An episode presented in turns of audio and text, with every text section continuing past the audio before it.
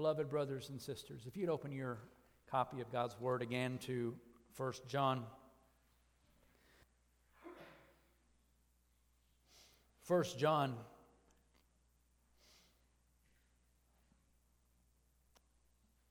We're going to continue looking at this beloved epistle today. I trust as we have done so over these past many weeks that it has proven an encouragement, maybe conviction, encouragement to your soul. It certainly has to mine. Today I'm going to call us to look specifically at chapter 2, verse 28 to chapter 3, verse 3. So if you would please stand together, brethren, let us hear the word of the Lord in faith. 1 John 2 28 to 3, verse 3. And now, little children, abide in him, that when he appears, we may have confidence and not be ashamed before him at his coming. If you know that he is righteous, you know that everyone who practices righteousness is born of him. Behold, what manner of love the Father has bestowed on us that we should be called children of God. Therefore, the world does not know us because it did not know Him. Beloved, now we are children of God, and it has not yet been revealed what we shall be, but we know that when He is revealed, we shall be like Him, for we shall see Him as He is. And everyone who has this hope in him purifies himself just as he is pure. Father, take this word, we pray, and increase our faith. In Jesus' name. You may be seated, brethren.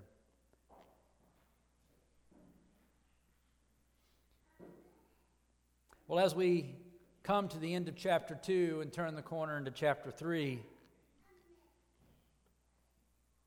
what have you to first recall, remember that up to this point, the Apostle John has been giving evidences to these troubled, challenged brethren at Ephesus who have been, uh, who have been assaulted, as it were, with false apostles, false teachers, proclaiming that they, in fact, have the light, that they are in the light. And yet, they have spoken things which are untrue doctrinally about the person of Jesus Christ.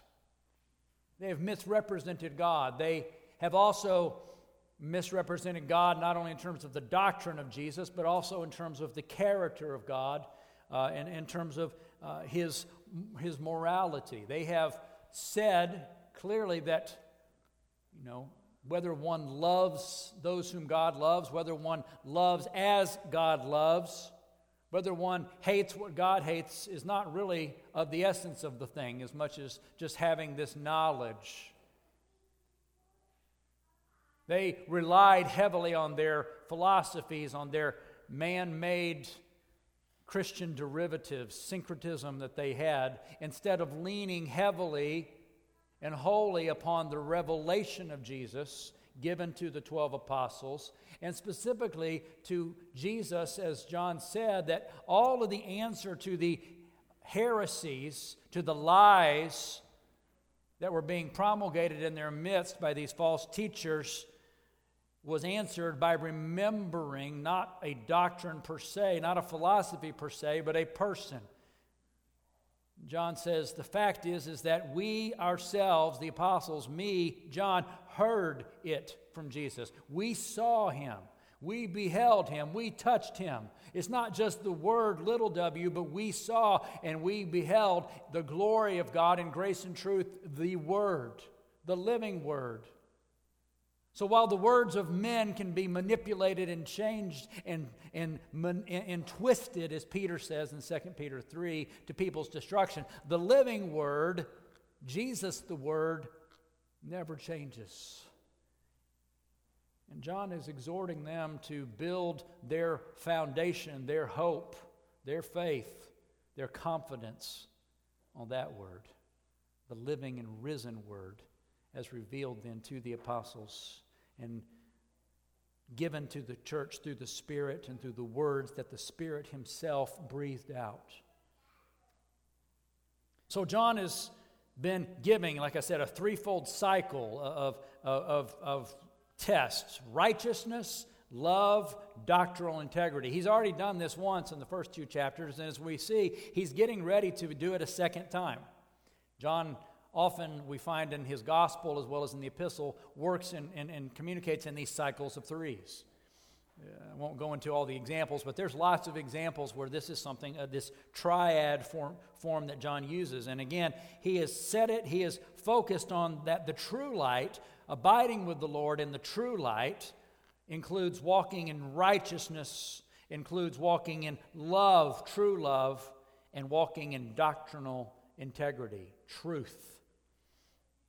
A Christian, John says, one who knows the living God in truth, is one who does what is right, who loves his brethren, those whom the Lord loves, and who believes the truth, especially about the triune God and about Jesus the Savior.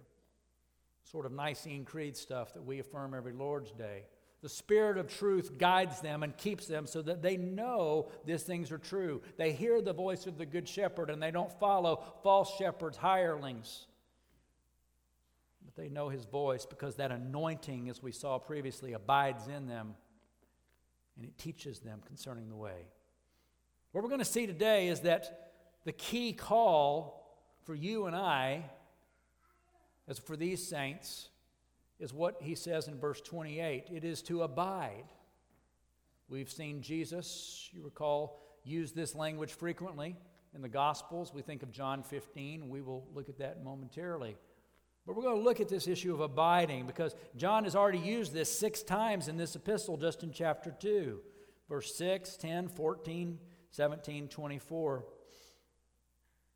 He is this call to abide in God, have his word abiding in us, to abide in following after the Lord. This is a key theme for John. This word abide in verse 28 refers to a constancy or a permanent faithfulness. As one commentator I read this week put it, it's the call to stay put. But not just to stay put, but to stay put in living union, taking from day by day the life of the Holy Spirit of Jesus Christ through His Word. So it has both a passive receiving element, but it also is going to involve an active element. It's not wholly passive, although it is completely dependent and reliant. There are things which we're going to see today, which we are going to be called to do to prepare ourselves that will, as it were, draw Eh, the life of Christ, the sap of the vine, the Spirit into us. But, brethren, make no mistake about it the abiding, the staying put in the vine, every fruit that comes, as we're going to see, every obedience of faith, every inkling of righteousness, every hunger after purity comes simply because it is Christ in you, the hope of glory. It is Him that He is the Holy One, He who is the righteous one. It is He who is working in you and I to will and to do according to His good pleasure. So, brethren, as we keep these thoughts in mind, the call today, as we're going to see, is to stay put, to stay in constant dependence, living day by day, hour by hour, on the life and the reality of the risen and resurrected Christ. Just to summarize the text as we begin, here's what, it, here's what I would say.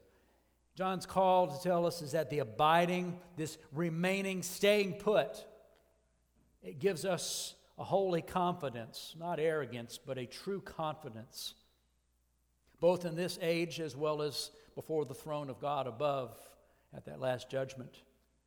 That we are called to then live in a manner so that when Jesus comes, we might still be walking and have that confidence, guiding us, emboldening us, our prayers. He tells us here that those who are eternally predestined to life, to obtain righteousness, to be conformed to Christ. that they are those such as prepare themselves now. They run the race now on their journey to the heavenly city. They prepare for their arrival there, and they do not wait to the end because they are already born and citizens of that kingdom, and they follow that king now. Those who are born to righteousness, John is going to tell us, do righteousness. They can do no other because they hunger and thirst after righteousness. And there's also, as he's going to say, a continuity between being born of God, of his Spirit, and the corresponding perfection and the maturing that comes about when Jesus comes again. And therefore, they strive to not only be righteous in their actions, but to be pure in their hearts, in their affections. So let's look at these three things briefly in turn. Number one, I'm just going to call it, we'll call this the three R's. But the first thing I would have you see today here is the root of abiding in God. As, as we said, the, the call here, the command in verse 28 is now, little children, abide in Him. So, brethren, before we even begin, if you want to say, what is Steve's primary application for the sermon today? What is the take home? There it is abide. I want you to see why and how, but what I want you to do, what I want me to do, is to this week more and more to abide, hold fast, to stay put in living union with Jesus Christ. Paul says that the, uh, John says rather, this root of abiding in God, number one, has to do with being born of God, as children of God. You'll notice here that he addresses them, and now little children. This is that word teknia that we saw back in chapter 2, verse 1, and again in verse 12. As I mentioned then, this is, this is the word that, re, that John uses, refers to the children of God, the church as a whole. All of us are fa- fathers, young men, young women, little youths, the teknia, uh, the, the uh, paideia. We are all teknia. We are all the little children beloved flock of Jesus, born of God, children of God. And that's what he's referring to. So he's referring here to the entirety of the church, to all who are hearing. And he says, Now, little children, you abide, remain in him. Those, he goes on and he says, so that uh, he goes on in, in chapter 3, verse 1b, you'll notice, and he defines them here. He says, is that they are those who are children of God and in, chap- in verse 2 of chapter 3, he says, Now we are children of God. So the root of, be- of abiding, first and foremost, is that it is for those who are born of the Spirit, born of God. You remember the words of Jesus, but as many as received him, this is John 1, verse uh, 12 and 13, as many as received him, to them gave he the right, the authority to become children of God to those who believe in his name, who were born not of blood, nor of the will of man, nor of the will of the flesh, but of God. Two chapters later in John 3, you remember our Lord Jesus, verse 3, he says to Nicodemus, Most assuredly I say unto you that excuse me, that I say to you that unless man is born again, he cannot see the kingdom of God. Then in verse 5, assuredly I say to you that unless one is born of water and of the Spirit, he cannot enter the kingdom of God. That which is born of the flesh is flesh, and that which is born of the Spirit is spirit. Brethren, this may go without saying. I know this is something you've heard all your lives that you must be born again. I hope we never grow tired of saying that. As a pastor, part of my call is to be an evangelist as well as a pastor. And while it is vitally important that, on the one hand, uh, we remember that our God has made covenant, I believe this in the depths of my soul. I am as a reformed covenantal as I can possibly be that He has made promises to be God to our children and our children's children after us through the obedience of faith, not as a merit to faith, but as a reward that He Himself gives. It's a faith that He gives, He sustains, all of grace, but that God, as it were, promises to reward the very faith that He gives and sustains. But He is a rewarder of those that diligently seek Him. And God has said that His intention, His sure determination is to show himself and his covenant faithfulness, his steadfast love, not only to those of us that have faith, but to us and through our children because He is their God and He will give them faith and sustain it and cause them to grow and mature. Amen and amen. We believe that. But, brethren, I want to exhort you all to be praying, Lord God, may it surely be true of me. May I see the evidences and fruits of it, not because I doubt it, but because my heart yearns to see my children and all of us walking, as we're going to see, in righteousness, walking in purity showing the fruits of the Spirit, growing in it day by day, rooted and grounded in Christ. To see sure and clear evidence yes, the Spirit is working there, and I can see it. Brethren, I want to exhort you to pray for it. Pray, oh God, for myself, for my wife, for my children. As I pray over you, oh God, may we see the fruits of the Spirit. May I see the evidence, not that I doubt that we are born again, but brethren, I want it to be that we say, Oh Lord, I want it to be real and true. Nothing nominal here about it whatsoever. I want the world and all of the brethren around us who do not practice paedo baptism, I want them to be able to see by God's grace, and I believe God does too, that our baptism, as we baptize our children, is not just dead water, but that the Spirit and that the Lord keeps His covenant promises, that those who are baptized are walking in faith and they are born of the Spirit. So, brethren, pray that because God will surely answer that prayer. He will give His Spirit in abundance to us and our children and to those that we pray for. We will be born of the Father and we are born of the Father. But you must be rooted in Him. So, brethren, that's the first thing. He says this is for little children. But notice what he says secondly. Not only is, is as we've seen that being born again is, is, is there, but this root of abiding is in beholding the love of the Father. Look at verse 3. I, just want to camp on this for a minute. Because Brethren, th- this really is, I would say, the fulcrum on which this whole passage hinges.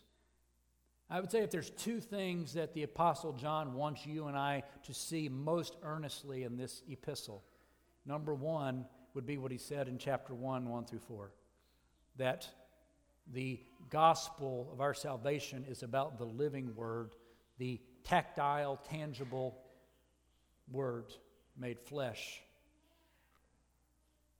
the word of life. But secondly, I think the thing John most wants these saints to assure them that they will not be moved, that they will not be led astray by false claims. He says this Behold. Look at verse 3.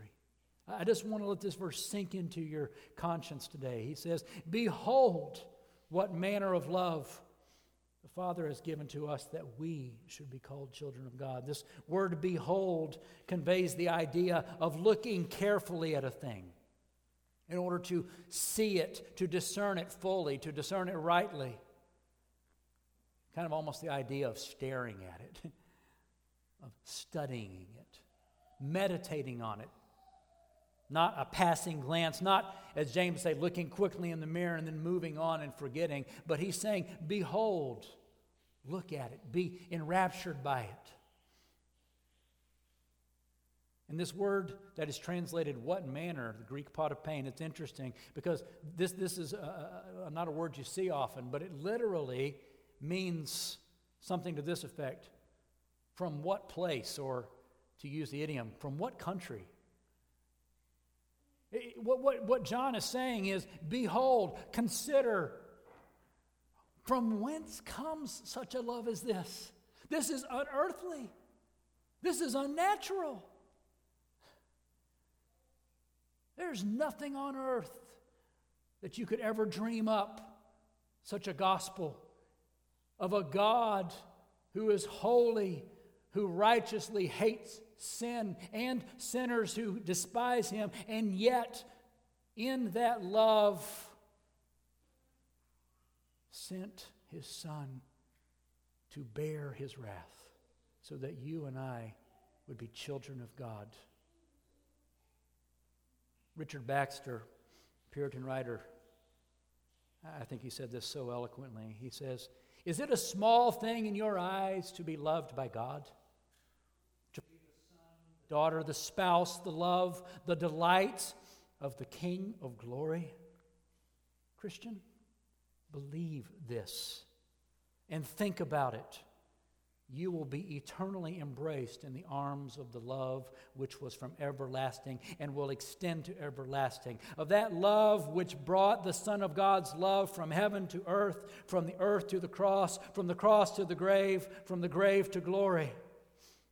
Of that love which was weary, hungry, tempted, scorned, scourged, buffeted, spat upon, crucified, pierced, which fasted, prayed, taught, healed, wept, sweated, bled, and died.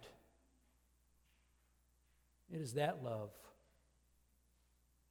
that will eternally embrace you.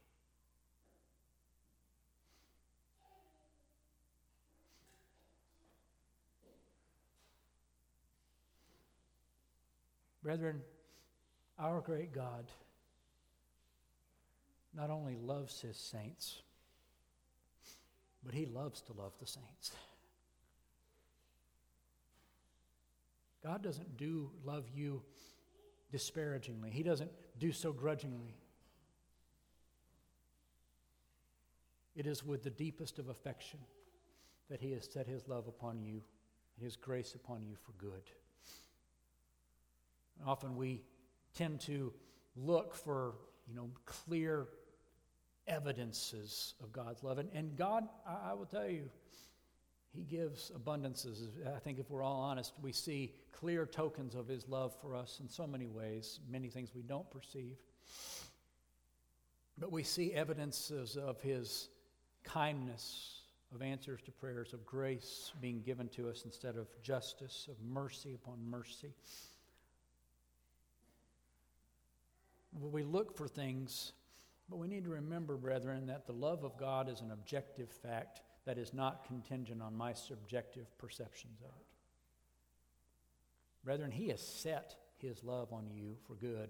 And the reason you know that is because of the reality of the gospel and the risen Jesus of whom John has spoken here. That word of life who came that all of the elect of God, all of Jesus, might enter into fellowship with the Father, the Son, the Spirit, and with the saints, who came that their joy may be made full, who came that they would be able to walk in the light as He is in the light, and have fellowship with one another, and have the blood of Jesus continually, effectually, permanently covering and removing their sins. I read something from Jerry Bridges this week also that I want to share. He says, The extent of God's love at Calvary is seen in both the infinite cost to him of giving his one and only Son, as well as in the wretched and the miserable condition of those whom he loved. Fact is, is that God could not remove our sins without an infinite cost to himself and to his Son. And because of their great love for us, both of them were willing, yes, more than merely willing, to pay that great cost for the redemption of your soul and to bring you to glory. The Father in giving his one and only Son, and the Son in laying down his life for us. One of the essential characteristics of love is the element of self sacrifice, and this was demonstrated for us to its ultimate in God's love at Calvary while we were yet sinners. So, brethren, this love, as we're going to see later in 1 John, is one that I also would pray that would cast out fear. You know, God's call to you and me is that as we grow and mature in the Lord, that we will be less and less motivated just by servile fear of, of consequence, and that we will mature to the place more and more where we're just motivated by this love that he's speaking of here.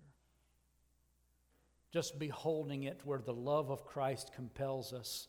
Because the reality is, is that how you view God whether as a judge sitting there ready to condemn you or you know a god who loves begrudgingly versus whether you see god in truth as the one who lavishes love who is wholly for you who does all things for your eternal blessing and temporal joy even his chastisements brethren how you view god will necessarily color and impact the reality of your christian walk there are many brethren who spend so much of their lives in paralysis of fear. They may have trusted Jesus as Savior and cast themselves on Him, but yet they have never really come to rest and believe in, in fullness what John says here. They have never come to the place of being able to say that I am in the love of God. And so everything is for me for his glory and my gladness, that he would be glorified in me because he loves me so. Brethren, I want your fears to be removed today. So does John. 1 John 4, he's going to go on later. We'll talk about this more either. He says, But perfect love casts out fear because fear involves torment. He who is still motivated just by simply by the fear of torment has not yet, he says, been perfected, matured in love. That doesn't mean they're not believers. But the call is to maturity, is to abide, to where the love of Jesus is what motivates you, not from fear, but from how can I not? How can I not love and serve and live and die for such a God who has loved me as this and has promised to go on lavishing this love upon me? And he has the same intentions for my children and my children's children. Oh, brethren. I want to serve a God like that. Do you? We love God and we obey Him to the degree that we behold Him as He is in His glory and the light of His manifold perfections and fullness that are on display in the Son, Jesus. And His works of creation and providence, especially, though, especially His love on display in the redemption of His people and of the world. Horatius Bonar, one last quote here, but I, this, was, this was too good to pass up. He said, The love of God to us and our love to Him works together to produce holiness. Terror, fear of torment, accomplishes no real and lasting obedience. Suspense, you know, doubt, and lack of assurance of our standing before the Lord doesn't ultimately bring forth fruit unto holiness.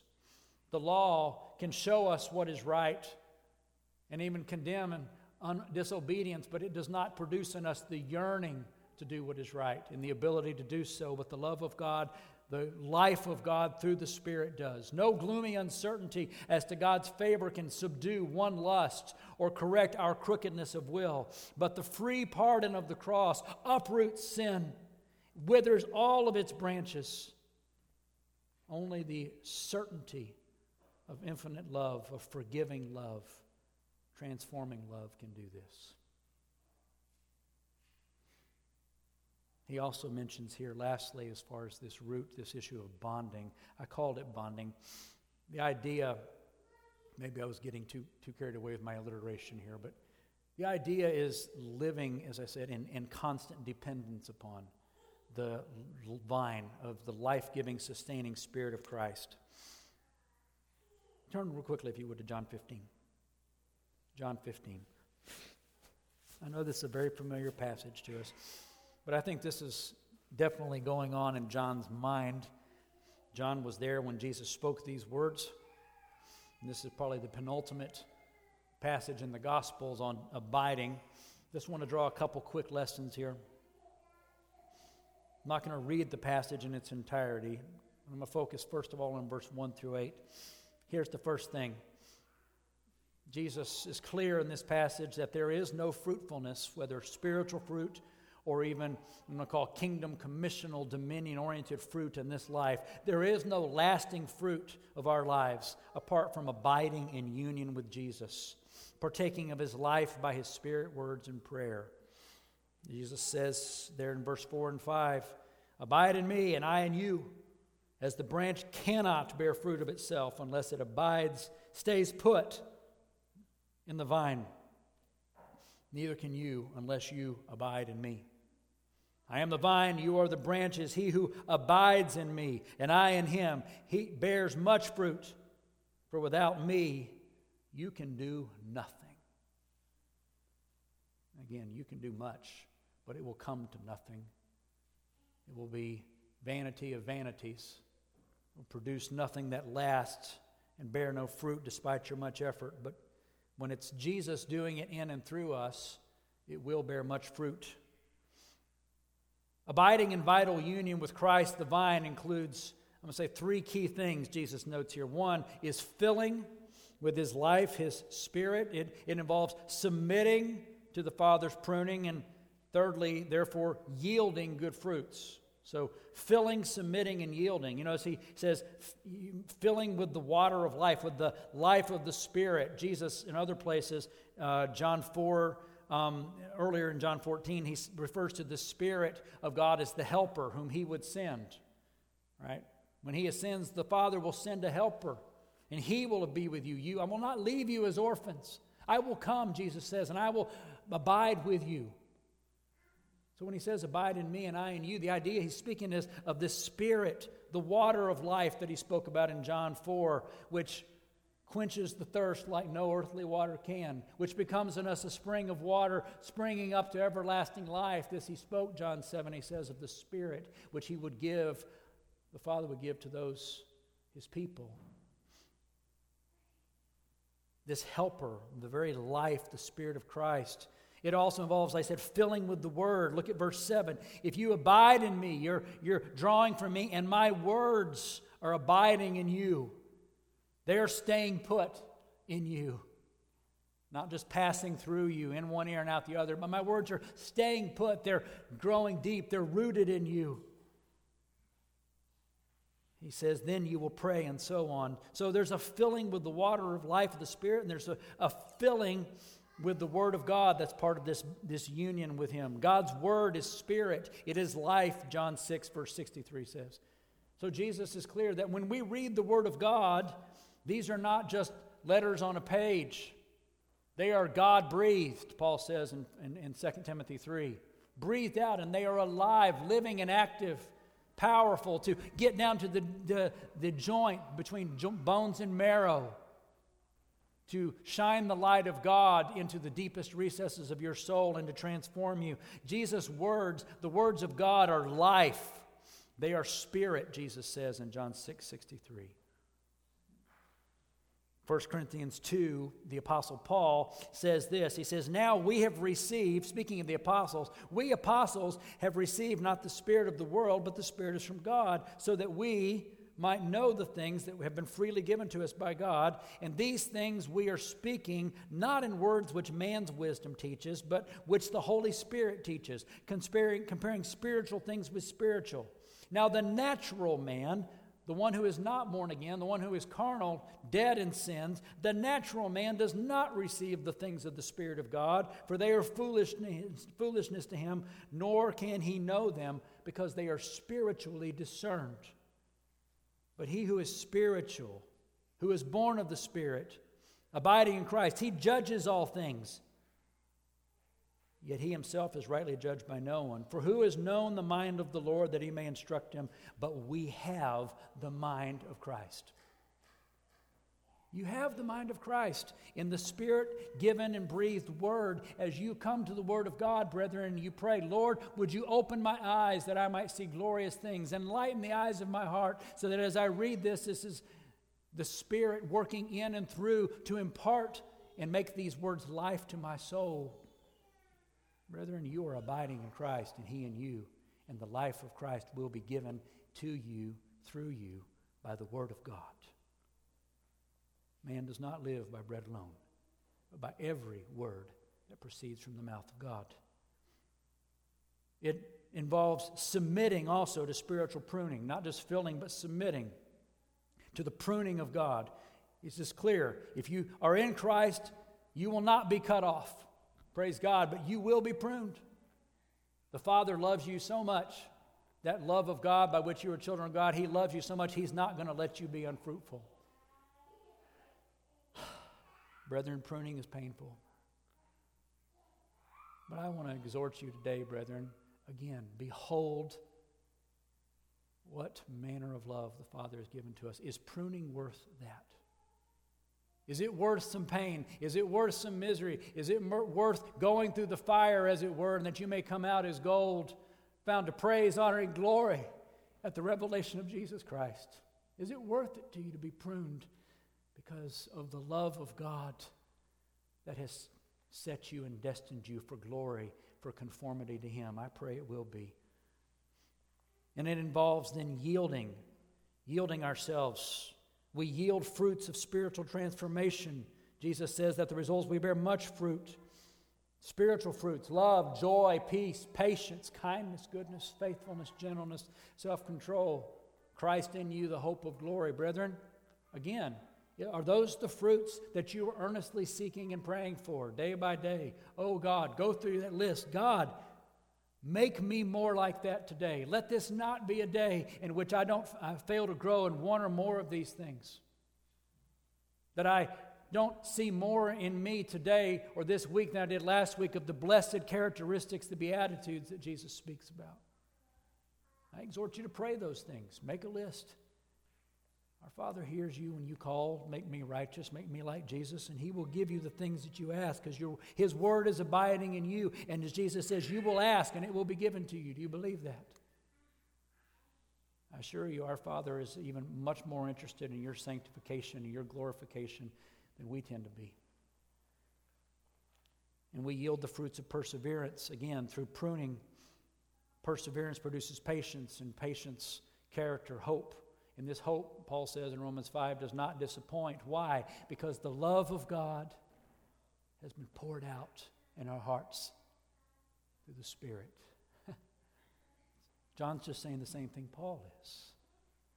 Character does not disappoint because the love of God has been poured upon us and in us. And it yields, as I said, the fruit of prayer. Jesus says, If my word's abiding in you, you're abiding in me. What's going to happen is you will pray. Not, I have to pray, but I want to pray. How can I do other? How can I do other but to call upon the Lord day by day, and to seek Him? Oh God, give me more fruit. Give me more Jesus. Give it to my kids, to my wife. Give it to the church. And the vine, the life of Jesus will, as we stay put and ask, we will receive. We will seek and we will find. I believe that. It will yield the fruit of praise, rejoicing and blessing, mutual submission. Psalms, hymns, spiritual songs. That's why Paul says in Ephesians 5 to be filled with the Spirit. Right? Stay put in Jesus. Draw in. Be filled with the life of Christ. Every room of your we are temples of the holy of the living God, brethren. Every room, the incense of the Spirit filling, permeating it. No corner left untouched. Be filled with that Spirit. And you know what Paul says there? Rejoicing with singing and psalms, hymns, spiritual songs, singing praise, melody in your hearts to the Lord, submitting one to another in the fear of God, honoring one another, looking out for one another. These are all the fruits of filling, brethren, of the, the divine life, of abiding in Jesus. You know what else is a, a fruit of that filling? The victorious life that he talks about in Ephesians 6 about standing fast in the Lord. All of the armor of God, I'm not going to go through all those, but all the pieces in the armor of God, brethren, are things which come simply as we ask, Lord, this day, would you clothe me with this righteousness? Would you clothe me with the gospel of peace? Would you put upon my waist the garter of truth today? And the helmet of my salvation. Jesus, this is all, these are just aspects of the Spirit of God working in me. Would you cause me to pray for all things, for all saints, at all times, in every situation? Would you give me wisdom today, Jesus, to use the Word of God as a sword to say, It is written, I need the life of Christ in me. Look at these requirements, secondly, then. John, as we've said, he, he's told us about the root. Let me just briefly look at the requirements. There's just two things he mentions here specifically. Number one has to do with actions, the other has to do with affections. Look at verse 29. He says in verse 29 of chapter 2 If you know that he is righteous, you know that everyone who practices righteousness is born of him. It's very simple. Righteousness, brethren, is about covenant fidelity. It's about being faithful, about doing what is right, is defined by the one who made the covenant, right? In this case, it's about doing what is right and good as defined by God's character and His actions as is revealed in His Word. That's what righteousness is. And it says that God is righteous. Not only that he does righteousness, he does righteousness, but his righteousness is the overflow of his righteousness of character. God is good, God is just in all that he does, and therefore that's what he does. And so John just says, simply put, if you know, as we do, that God himself is righteous, then here is a sure thing for abiding in him and, and for knowing that you are abiding in him, that those who are abiding in him are practicing righteousness even as he is righteousness, even as he is righteous. So they are sustained by God's power. They're enrolled in the school of Christ with true faith toward God, in God, from God. And therefore, they strive in faith to walk faithfully like God and with God, trusting obedience to God's words and commands. He has shown you, O oh man, Micah says, what is good and what does the Lord require of you but to do justly, to love mercy, to walk humbly with your God? That resonates in the heart of those who are abiding in the Lord.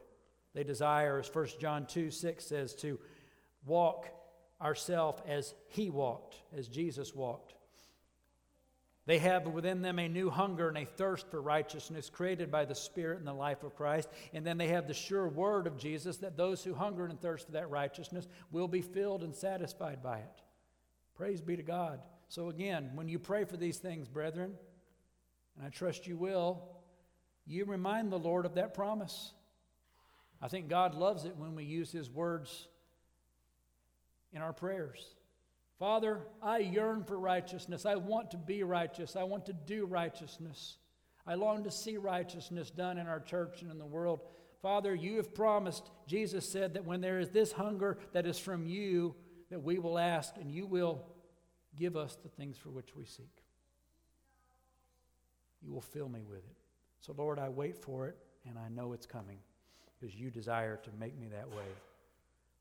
So they practice righteousness also. You notice the term they practice. Brethren, practice is just simply something that you do over and over again because you want to get better at it, right? If you have something that you enjoy, you strive to get better at it and to practice it, to learn it more and more. There are some things I'll never practice because I just don't take any delight in them. But things, it reminds me, you know, like when I was back in uh, college or in high school, I used to spend hours and hours. It was, it was kind of a waste in retrospect, but I used to spend hours and hours out on the tennis court. You want to know where Steve Morris was going to be after school? Most days it was going to be from about 3:30 to 5:30 out on the tennis court because I, I was just I love tennis. I love to sweat and just knock the tar out of a ball, and it was it was fun. Brethren, I practiced because my affection was there. Brethren, in the same way, those who practice righteousness practice because they love righteousness. Secondly, they also pursue purity and hope. Notice what it says here. It says, verse 3, chapter 3, verse 3 Everyone who has this hope in himself purifies himself just as he is pure. Fact is, brethren, that God our Father is pure, He is holy, He is set apart completely to His glory and to our joy in Him. He disdains all that covers and undermines His glory, His excellency, His supremacy, His light, whether in thought, word, or deed. God is holy, He is pure, pure of heart, and therefore pure of action. And those who are blessed, you remember Jesus also says in Matthew 5 Blessed are those who are the pure in heart, like God. They, they yearn to not be corrupted by the things of this world, to not settle for things which in any way undermine or cover the excellency and the supremacy of the character and the work of God in thought, word, or deed. They don't want it in their lives. They strive to get the leaven out of their loaf, as it will, and out of their house because they want to be wholly set apart to serve the living God, to be living sacrifices to the Lord, consumed in the fire, consecrated to the Lord, pure and undefiled. Brethren, I, just think the simple application here is this for you and for me. Brethren, if, if we are in the Lord, you are in the Lord, there will be, and there should be a yearning and increasing zeal for purity of heart. As it were, to clean our house of things that defile.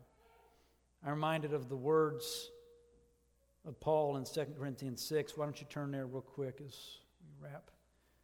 2 Corinthians 6, Paul just gives as one example. He says, Don't be unequally yoked, verse 14, with unbelievers. You know, what fellowship is righteousness with lawlessness? What communion is light with darkness? And so on. Skip down, there's a promise there in verse 16. God says, If you will be set apart to me as temples of the living God, pure and set apart to me, I will dwell in them, I will walk among them, I will be their God, they will be my people. So therefore, come out from among them and be ye separate, says the Lord. Do not touch what is unclean, and I will receive you. I will be a father to you, and you shall be my sons and daughters, says the Lord. And then look at the application, verse chapter 7 1. Therefore, having these promises, beloved, let us cleanse ourselves from all filthiness of the flesh and spirit, perfecting holiness in the fear of God. Brethren, is that not what John has just told us? Those who are pure of heart, who abide in the Lord, that they purify themselves as He is pure. They let the they have opened themselves to say, Jesus, shine your light into the darkest areas of my life, expose sin, deal with sin, but whatever it is, I am willing and ready to get rid of whatever I need in my life to be more like Jesus. That's what he's saying. Be ye holy, for the Lord your God is holy. Well, what are the rewards of this? Very simple. Lastly, John gives two things here. Number one, he says that if we abide in Him, stay put in Him, and draw from Him, the first thing we're going to have is confidence. Notice what he says in 228b. It says that when He appears, we may have confidence and not be ashamed before Him at His coming. It's very simple. When Jesus comes, when we see Him on that great last day, we will not be ashamed, but we'll hear him say, Well done, thou good and faithful servant. He will say, You have been a good steward. You have used the gifts and the talents I've given you, the grace I've given you, and you have strived in holiness and purity. You have strived to see my kingdom advanced and my name glorified among men. They will have confidence and not have need for shame. Now, brethren, again, that confidence is not rooted in you having attained to blameless perfection. It's not. If that were the case, where could any confidence or assurance be for any of us, right? Brethren, as I said again, this is the confidence that says, I have, by God's grace, I have learned and grown to where the fruits out of my life that God Himself has given, that He has blessed. There is more fruit, growing fruit, but it is Jesus in me. I have known so many people who get late into their lives and who've seen that all their works were wood, hay, and stubble, and that they come so little fruit because they have strived all their lives to do more and more, to be more moral, to do it in their own strength in the flesh, rather than staying put in the Word of God and in prayer, in the obedience of faith and letting Jesus in His light bear the fruit. because they have forgotten that Jesus says, Apart from me, you can do nothing. Brethren, my exhortation to you is don't fret yourself. Abide in Jesus. Look to Jesus, hold to Jesus, and the fruit will come. It will come. And lastly, look what he says here conformity to God's character. Let's look at chapter 3, verse 2. We want to talk about the greatest good news of all. Here it is. It has not yet been revealed what we shall be, but we know that when he is revealed, we shall be like him. Brethren, the day is coming in which you and I, who are in Christ, will behold Jesus with unveiled face, with your own eyes. You will see him whom your heart has loved, who has loved you. You will see him in that burning glory, whiteness, and you will not be destroyed, but you will be blessed beyond it. You will be made glorious in his glorious presence. Brethren, my call to you today is that you would yearn for that. Take his words here. That is my hope, and it is a sure hope that I will see him with my own eyes in resurrected glory. And I will be like him. And the application, he says, is that as that reward comes then, because I will be like Jesus in eternal glory and in a world of perfect love where there is no sin, where the delight and the desire of my heart is filled up eternally to overflowing where I will drink freely of the rivers of the water of life without end and of the fruit of the tree of life. Brethren, is that sufficient motivation for you and I to pray, Oh God, make me pure, make me righteous?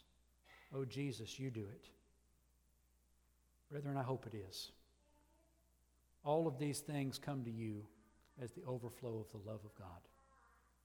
So, my prayer then in closing is simply what Paul prayed for the Ephesians. And I'm going to pray it for you. Paul says, For this reason, I bow my knees to the Father of our Lord Jesus Christ, from whom the whole family in heaven and earth is named, that he would grant to you, according to the riches of his glory, to be strengthened with might through his Spirit in the inner man. That Christ may dwell in your hearts through faith, that you, being rooted and grounded in love, may be able to comprehend with all the saints what is the width and the length, the depth, the height, to know the love of Christ which passes knowledge, so that you may be filled with all the fullness of God. Now, unto him who is able and willing to do exceedingly abundantly above all that we ask or think, according to the power that it works in us. To him be glory in the church by Jesus Christ to all generations, forever and ever. Amen. Let's pray. Father, thank you for this word. Oh God, thank you for this love that you have lavished upon us, so rich and free. Father, it is unearthly it is unnatural what you have done and what you have promised to go on doing for your people. Father, give us grace that we will just go on believing and beholding in the face of Jesus, beholding in the Word of God and the gospel what manner of love the Father has given to us, that we should be called children of God. And as we behold this, Father, would you grant us the grace to keep and preserve us, always staying put, abiding in vital and living union with Jesus Christ our Lord, in whose name we pray. Amen.